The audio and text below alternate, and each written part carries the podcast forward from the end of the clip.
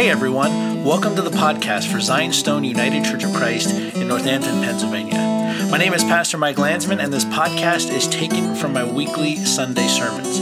I pray that they'll be a blessing to you, and if you're ever in the area, please stop in and worship with us. We'd love to have you. So, we have been working our way through the Apostles' Creed. Last week we talked about Jesus seated at the right hand of the Father, and then we talked about him returning to judge the living and the dead. And so we talked about how when we speak of Jesus being seated, it's not like he was in a recliner because he was really tired after all of the, the stuff that he did on earth. He had to go back up to heaven just so he could get away from everybody for a little while and rest. Now, this idea of him seated is he's his work isn't done. He's seated in the place of authority, ruling and reigning over all things, that he is our high priest in heaven who is even now still interceding for us. So we talked about how when Jesus is interceding for us, he's not interceding us for us in the way that God is waiting to strike us down with something and Jesus is like grabbing onto his arm saying, "No, no, it's okay. It's okay. They believe me. They trust in me. Calm down, calm down." But he's making the way so we can come boldly before the throne of grace to obtain mercy in time of our need. And then we talked about what it, mean that it means that Jesus is returning to judge the living and the dead. We talked about how we don't like that word, judge. We don't like the idea in our culture that we are responsible for our actions. We don't like this idea that what we do has consequences. And so when we say Jesus is coming to judge, we are saying that, that everything that happens throughout to each and every one of us throughout of our lives, we will ultimately stand before the judgment seat of Christ. But for us, it's not in fear. We have a comfort and we have hope in that because we are Christ. We belong to him. And so for us, that is not a moment of, of fear, but that is a moment of joy and comfort. We also talked about how it's important to, to note that Jesus is coming back to judge because that means all of those who have worked evil, all of those who have committed the most heinous acts of violence, uh, of, of, of whatever crime you can think of against their fellow human being, even if they got away with it here on earth, that doesn't mean that one day that they will get away with it in front of God, that every wicked act that goes unnoticed, that goes unpunished by civil authorities, will be dealt with at the judgment seat of Christ. And that's a comfort for us because it helps us, brothers and sisters, to begin to answer the question of if God is good, then why is there evil? It helps us, at least it gets our foot in the door to answering that question or providing some comfort and some hope for that question is that those who have done those works of evil will one day give account to it before the Lord. So now we're going to talk about the Holy Spirit. So this is the part of the creed we've run through what we mean when we confess God the Father. We've now completed the part of the, the Apostles' Creed which talks about what we confess Jesus as the Son. Now we move into the part of the creed where we affirm our faith in the Holy Spirit. So we're going to talk today about the Holy Spirit. So when we talk about the Holy Spirit, we have to remember, or, and I've said this during Pentecost, so I'm not going to spend time on this, is that we're not talking about the force or an impersonal kind of energy field, right? That's just kind of out there. And unfortunately, that's a way that the Holy Spirit kind of gets referred to, but or, or uses an example of, but that's not what the Holy Spirit is. We're speaking of a person, the third person of the Holy Trinity. The Holy Spirit is, is, is God, is God. So, please forgive me for what I'm about to do, but when I was a kid, well, not a kid, when I was an older teenager growing up, there was this, this band called DC Talk. And some of you might know this band. Some of you may not be like, I don't know what those whippersnappers are listening to with their Dan Fogelberg and their rock and roll and their Elvis Presley. No. When I was growing up, there was a band called DC Talk, and they had this one song, and the lyrics said, Can you catch the wind? Can you see the breeze? Its presence is revealed by the leaves on the trees, an image of my faith in the unseen. And I thought about this, this lyric this week as I was preparing this because, unlike Jesus, we don't see with our eyes, right? We don't see the Holy Spirit. Like Jesus became flesh, he walked among his people. People saw him, right? He had a physical appearance. He uh, had, I don't know, maybe a beard and a mustache, probably. But people saw him, they interacted with him here in, on the earth. But with the Holy Spirit, we don't have that same type of interaction. The Holy Spirit, I guess we could put when I'm putting air quotes here, is invisible. However, the Holy Spirit, though invisible, is visible in certain ways, and we're going to talk about the ways in which the Spirit is visible and why this is important in a few minutes. About 100 years ago, the Pentecostal movement came on the scene in American Christianity. And a few decades later, what was called the charismatic renewal began to show up at different churches across denominations.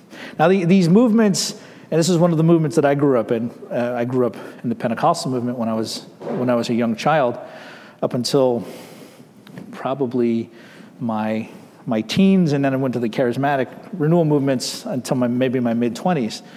And one of the things that was good about that experience was is that Pentecostals and the charismatic renewal people reminded us of something very important that the Holy Spirit is still here. After Pentecost, after Pentecost fell. Remember on Pentecost Sunday, we read the passage of Scripture where the Holy Spirit descended and there were tongues of fire, and people were speaking in languages that they didn't know. People heard them talking about the glorious works of God, what Jesus had done for them in their own languages. Jews from all across the empire were in Jerusalem and heard this, and, they, and the disciples and the apostles they experienced this, this miracle. But once that happened, the Holy Spirit didn't just go, okay, I'm done, I'll see y'all later, and just go back up into heaven and just leave everybody.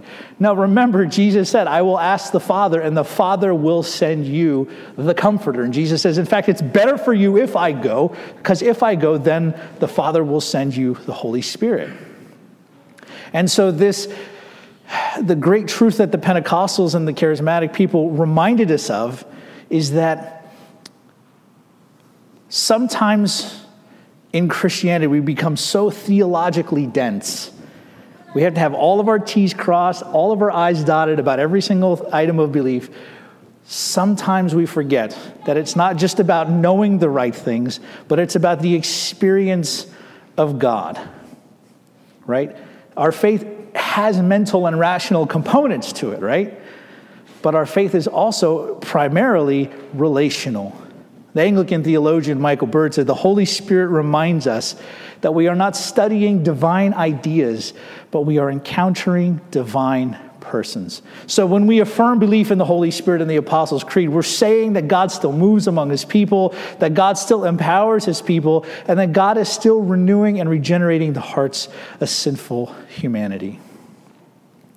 And sidebar for a moment, but when we talk about the Holy Spirit, Jesus at the woman at the well talked about springs of living water, you know, coming, coming up. And then in the, in the reading that we heard from James, he talked about how can both blessing and cursing come from the same from the same mouth. And so the same Holy Spirit that lives in us, that's regenerating us, is also the one that helps us, that forms and shapes and molds our hearts so our mouths that bless God don't turn into mouths that curse our brothers and sisters.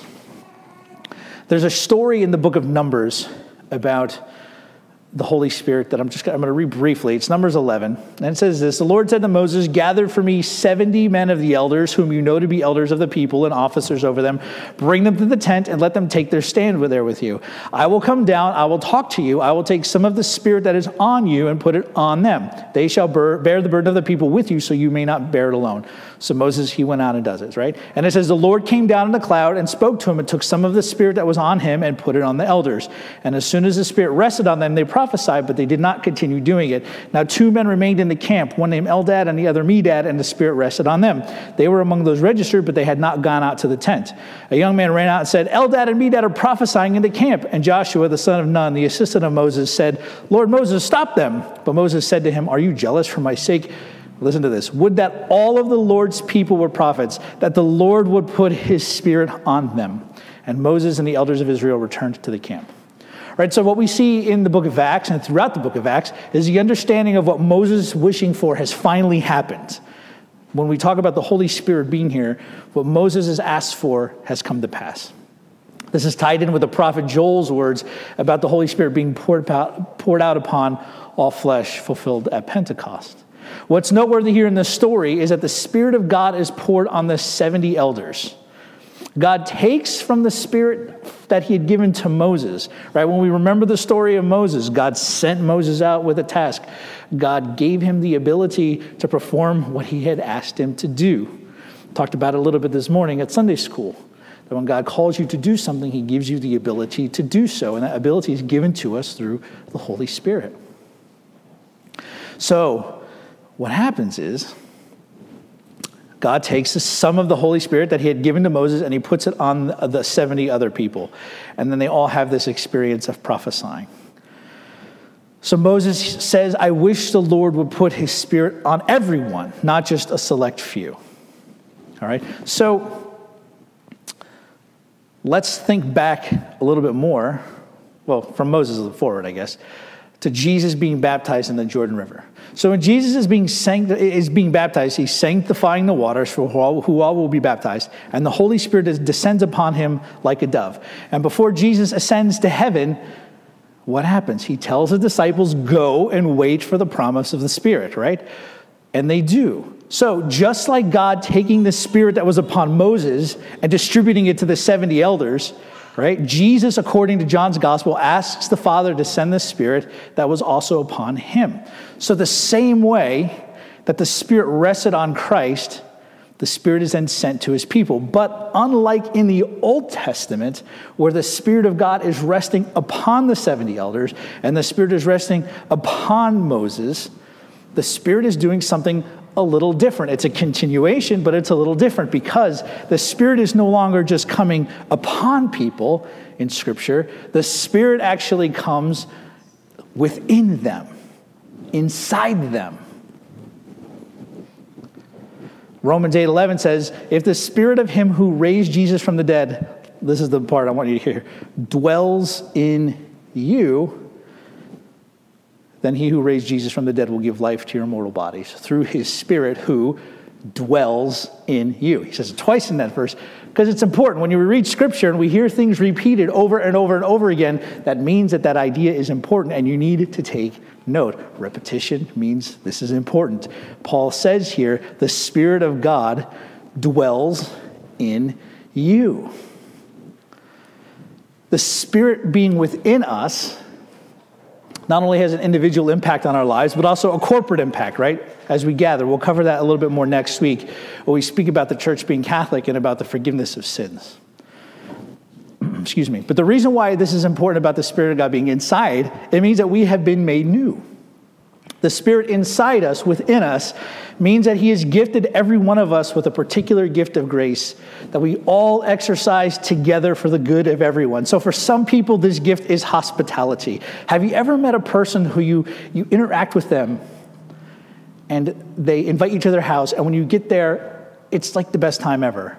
The conversation is great, the food is great, and you feel like you don't want to leave. That's possibly the gift that person has given by God of hospitality. Some people don't have a gift of hospitality. That doesn't mean that you still can't be hospitable, but that's a special gift of the Holy Spirit. Some people have a gift of teaching and preaching. Some people are much better at it than others. Some people, that is their gift. That doesn't mean that other people can't preach or teach, but that means that the Spirit has gifted that particular person with that gift. And this gift is when we all find out what those gifts are, we exercise all of those gifts together for the good of everyone.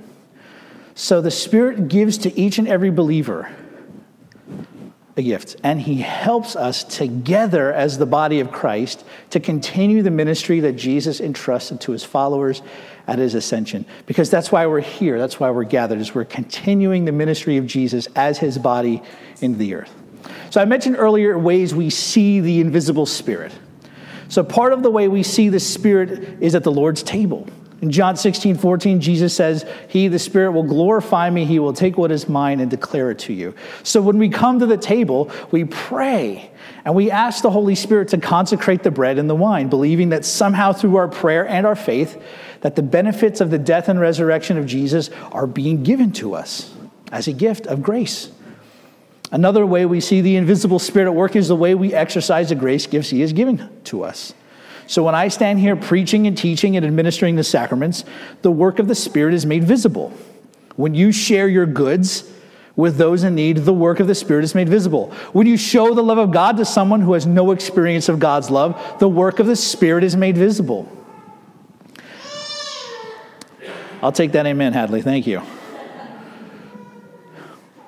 When you pray for someone, the work of the Spirit is made visible. The Christian life, with all of its ups and downs, is a continual testimony to the work of the Holy Spirit because it is the Spirit that regenerates our hearts. It is the Spirit who seals us for the resurrection. It is the Holy Spirit who helps us remember what Jesus taught. It is the Holy Spirit who gives life to those who do not have it. It is the Holy Spirit who prays for us when we do not know what to pray for. Do you realize that the Spirit who lives within us, when we don't know what to pray for, prays within us?